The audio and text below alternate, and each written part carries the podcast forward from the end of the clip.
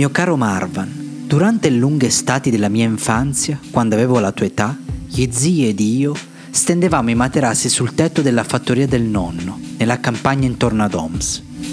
La mattina ci svegliavamo al fruscio dei rami di ulivo mossi dal vento, ai belati della capra della nonna, al rumore delle pentole in cucina. L'aria era fresca e il sole disegnava ad oriente una pallida striscia color albicocca. Ti ci abbiamo portato tempo fa.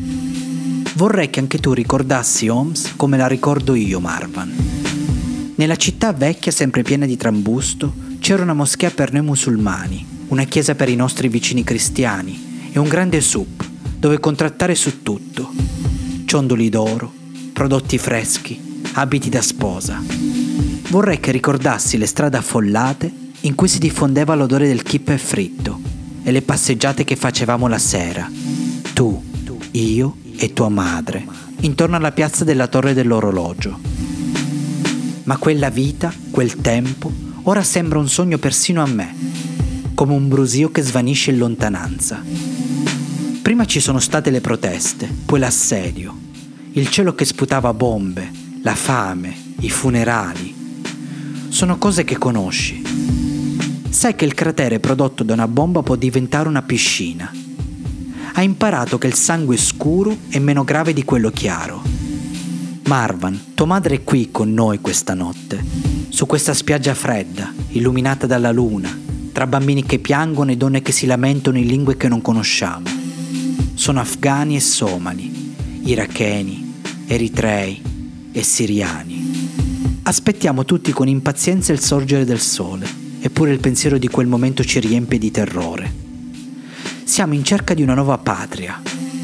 Mi hanno detto che non siamo i benvenuti, che nessuno ci ha invitato, che dovremmo portare altrove le nostre disgrazie.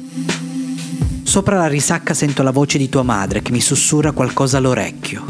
Se vedessero, caro, se vedessero anche solo la metà di quello che porti con te, sarebbero certamente più gentili.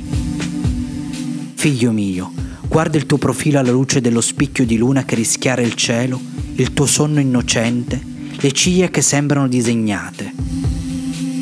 Ti ho detto, dammi la mano, non ti succederà niente di male. Sono solo parole. L'espediente di un padre, la fiducia che riponi in me, mi strazia. Perché questa notte riesco solo a pensare a quanto è profondo il mare, a quanto è vasto e indifferente e a come sono impotente io, incapace di proteggerti.